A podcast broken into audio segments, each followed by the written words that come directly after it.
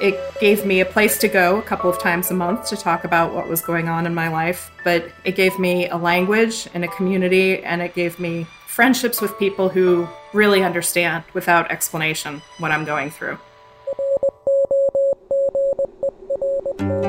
Hi, I'm Bobby, a certified caregiving consultant and educator. I work one on one with family caregivers to help them find responses to dementia behaviors that are sometimes confusing or frustrating in ways that work for them.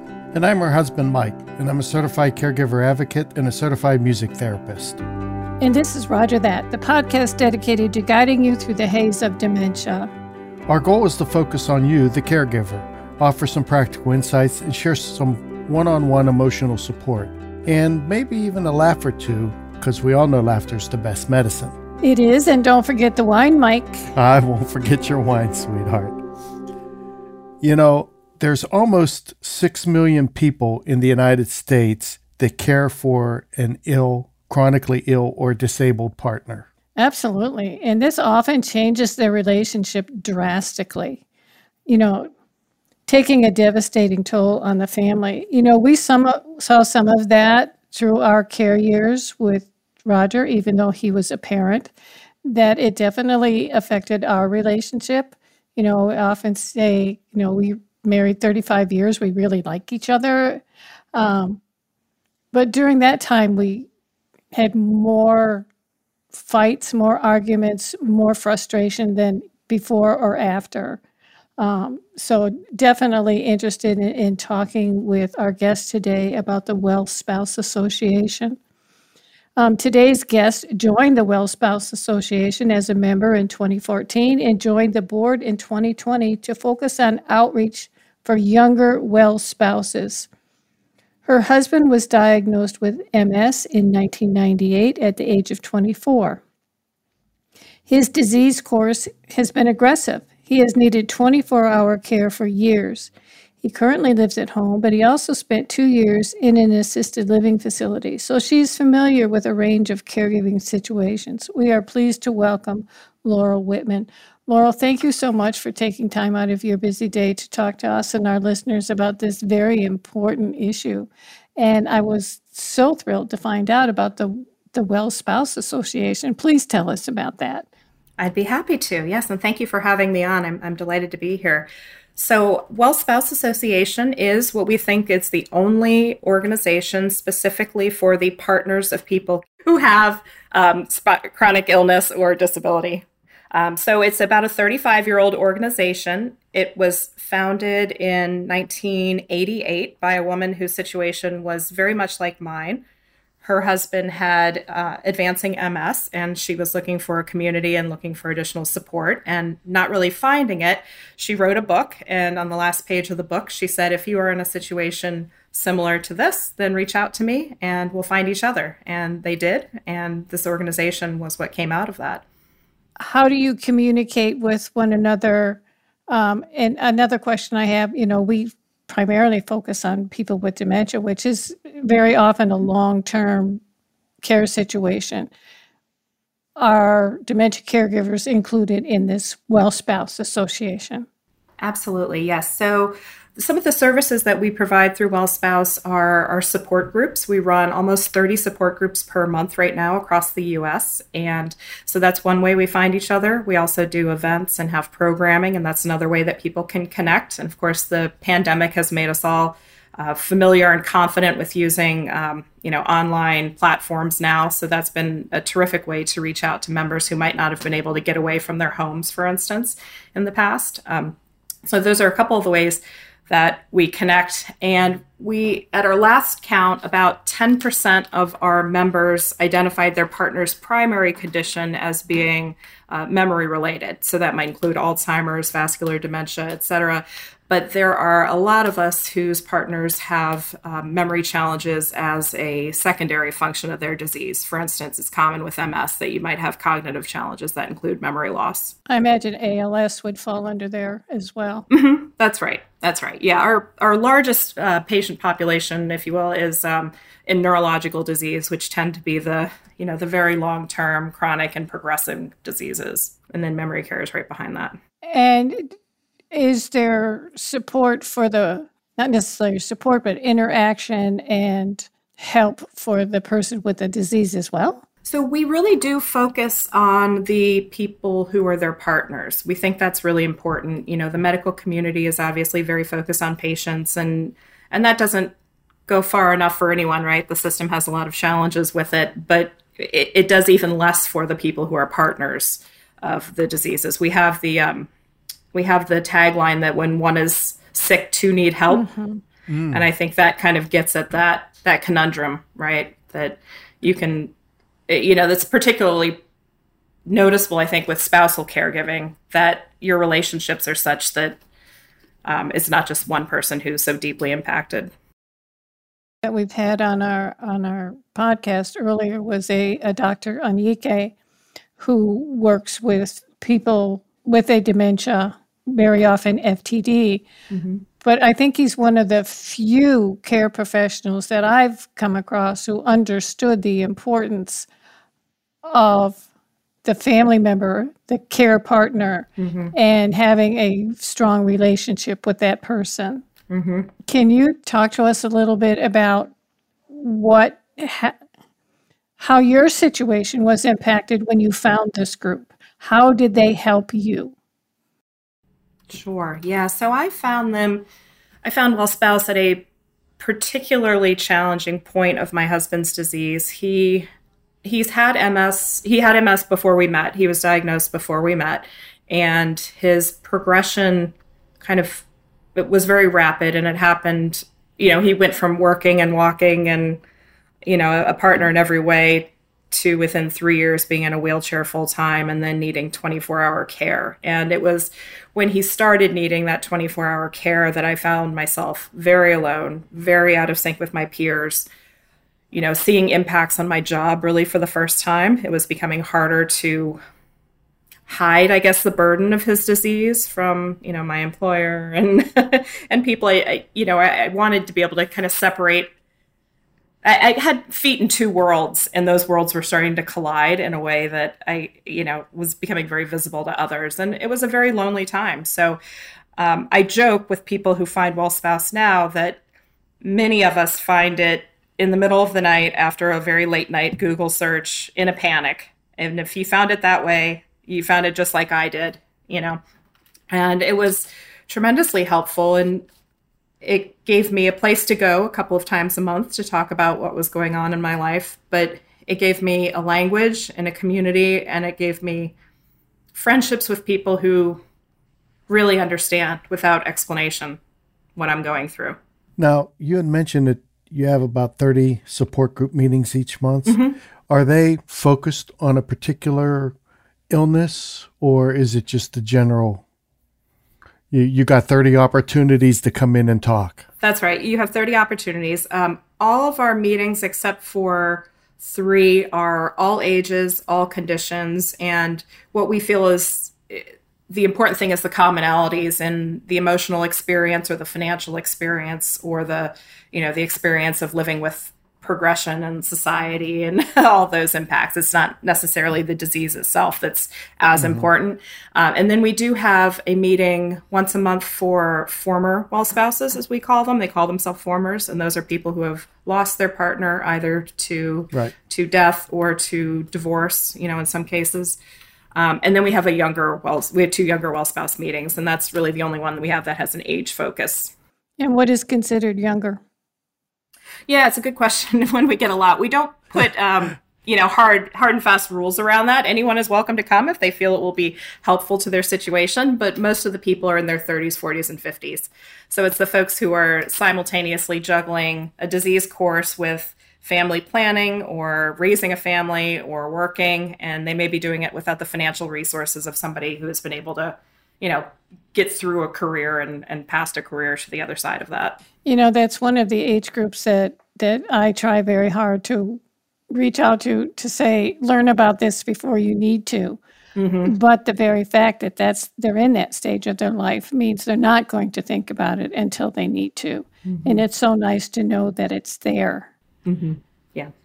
And it's important for people to interact with what they consider their own age group You know, I mm-hmm. have a caregiver support group that I've been, you know, leading for seven, going on eight years, and most of them are caring for p- their parents, so they're they're they're older people. And once in a while, we have a younger person come in, but they just don't they don't feel that connection. Right. Right. That's been important to me. It's it's by no means the only thing I'm focusing on as president of WellSpouse, but I do think it's a really important group to reach because the challenges can be a little different mm-hmm. than folks who are a little later in life. Yeah, when you have your ch- your young child, you know, demanding your attention, and then you have this very important issue that you have to deal with with a spouse, it, you're being pulled. That's right. And a job. That's right. Yeah, pesky day job. exactly. So you are mostly involved in the um, outreach with younger well spouses. Well, as president, president, I, I, have my hands in a lot of different pots. That was what got me onto the board uh, back in 2020, and then I, I uh, volunteered to become president in, um, I guess, about six months later. So it's been uh, it's been really fascinating and interesting talking with other caregiving groups and you know i get to do this kind of outreach which is really important i think to uh, you know I, I feel in a lot of ways i've been really blessed in this path in a way that some folks haven't i guess you know with the ability to do what i've done and continue working and that sort of thing. And so it's important to me to give back. So this is a way for me to do that. One of the things when i was looking at the um the Well Spouse Association website, and we will put a link to the website up on our show website, um, is that you have peer support mm-hmm. and it encompasses the whole range from early in the caregiving journey to the mid stage to advanced and to and beyond after mm-hmm. partner mm-hmm. yeah after part mm-hmm. after the partner passes and I think that's just so important that there's a place for everybody mm-hmm. in the journey. Mm-hmm. Yeah, it's um I wish I had found WellSpouse years earlier than I did. It would have had a really tremendous impact. I think even without even if I wasn't reliant on the community in the same way that I am now, it would have given me a lot of language around how to describe what was happening and the changes to know that I wasn't the only one going through it, you know. Um, and obviously, you know, the challenges at a later stage are, you know, quite it's different. helpful to have a quite different. Yeah. You need as much support as you can get. yeah, yeah, yeah.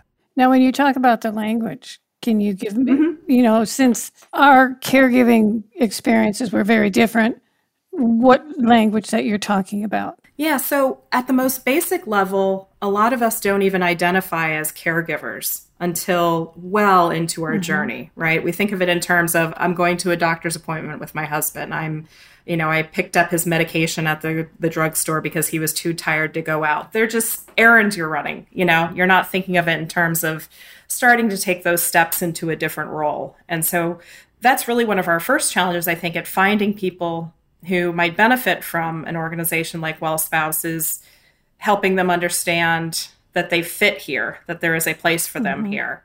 Um, you know, so I think even caregiving is is is kind of a funny word to use, right? And there's actually, um, you know, I follow a lot of people on Twitter in the space, and there are active discussions on what the right words are to use. You know, or care recipient, caretaker, caregiver. Right. You know, so some of that language I think is is really interesting and then it's putting words around the experience right? I i think i framed things in terms of my feelings just being anxiety for years you know? I was very anxious about the things that were happening and the changes that were happening and i didn't realize it was grief. It was anticipatory grief. I knew what was coming and how difficult it was going to be. You know i, I didn't know the concept of ambiguous loss you know, which is the idea of these small losses that happen all along the way in a progressive disease that we don't really have a way to mark as a society, right? We're we're good at the big ones. You know, you you go to the funeral if you can, you go to the the wedding, you know, early on, but we mm-hmm. don't have ways of marking these more subtle transitions um, that occur as a part of chronic disease. You know, as a small example, I had discussions recently with somebody whose partner had to give up their driver's license you know, which is a real marker of independence. You know, you think of how you were when you were 16 years old getting your license and what that represented to you. And it's no less uh, important on the other side if it's being taken away, you know, for reasons kind of beyond your control. So that's what I mean about having, you know, some a common language to talk about some of these things. Yes, and most of them that you mentioned are things that you know in the in the dementia world we talk about as well. Um, and you know, if it's your if it's your spouse, it's very much like you said. You don't think about as being a caregiver. You just think about doing the things mm-hmm. that you need to do. It might be mm-hmm. more considered caregiving if it were your parent. Um, mm-hmm, but sometimes right. it's it's your child. Yeah, there's a there's a whole range of uh, of relationships that that lead to this kind of role, and um, you know they all have different challenges. But yeah, the the spousal role is or partner role um, to be a little broader is it's just so primary mm-hmm. in people's lives, you know, and well, a spousal relationship is such a, for lack of a better word, a complicated one. It involves so it mm-hmm. involves so much. I mean, uh, originally this was my boyfriend or my girlfriend, and then it was my fiance, then it was my husband or my wife. There's the romantic part of it, there's the sexual part of it, there's the support part of it. Um, who am I without my husband of 35 years? Mm-hmm. And they're right there in a lot of cases, right? It's yeah. it's very confusing. The person you you started your your path with may not be the same person, you know, much later on. And you aren't either. Yeah, and we hear in sickness and in health. Mm-hmm. But we consider that's that's what you say when you get married, but and maybe someday way far away. Yeah. It's supposed to be way in the future and not for, you know, yeah. 10 years on end. Yeah. now, just out of curiosity, um, do you have a contingent of uh, family members not are dealing with a disabled, say, child. Mm-hmm. And you have resources for that for them also? No, not specifically. Um, you know, we're we're trying to keep. We're a small organization. We're volunteer run, and funding, you know, to reach different populations is always a challenge. Mm-hmm. So we are keeping our focus at the moment on the really the spousal caregiving role. Although many of our okay. many of our uh, members do have other challenges, or parents, and you know, that are also needed caregiving. Yeah. It's a question we get a lot. Yeah. We, we try and refer people to resources that might be helpful in that case, but we do try and keep our focus on the, uh, the partner relationship. If you were reaching out to people as we are here now, mm-hmm. at what point would you suggest they find you? That's a great question. I I go back and I think about my own path you know, there were times very early on as my husband was starting to progress and our relationship was fairly new that we attended a couple of support group meetings um, related to his his disease and not specifically to caregiving, but I wasn't ready for them. They were too intense. You know, I saw people who were much more advanced in the disease and I I wasn't emotionally ready to be in that room. Um, we went a few times, and then you know I didn't go. Um, then I found Well Spouse much too late. So it's somewhere in that middle, middle area. But I think it I think it is important, you know, going back to that point I made earlier, it's important to start framing what's happening, I guess, as caregiving earlier. Um, and that's something I think that's messaging that's important for all caregiving organizations to to share that that journey probably started earlier than you thought it did and you can always use that help. So would it be fair to say find you early? Find us early. yeah. Know that we're really, yeah. And, and and and know that you're there yeah. and then when you really need yes come in that's right yeah and that's part of the benefit i think of an organization that has a 30 plus year history is we want to be here mm-hmm. for you you know if it's not today you need us maybe it's three years from now or something you know catastrophic happens with somebody's disease you know we'll be here for you and and having those support groups many of those 30 support groups i mentioned have met for years decades in fact which is the kind of longevity you want when you want support for these kinds of conditions because they mm-hmm. don't go away after a six week mm-hmm. session either, mm-hmm. you know. So find us early, use us when you need us. One of the people in, in my support group is always encouraging people as they come into the group to prepare for the next step before you need it. That's right. That's right. Yeah, I think it's really important to kind of normalize what you're heading for, um, but also to know that there is support for you when you get there. You won't be doing this alone. As as we get ready to close this, is there one tip that you'd like to share with our listeners and with us? Yeah, it really is to build a community. And that, you know, that's a phrase I think it, that gets thrown around casually, but there really isn't a substitute that I have found. And I've been at this now a long time.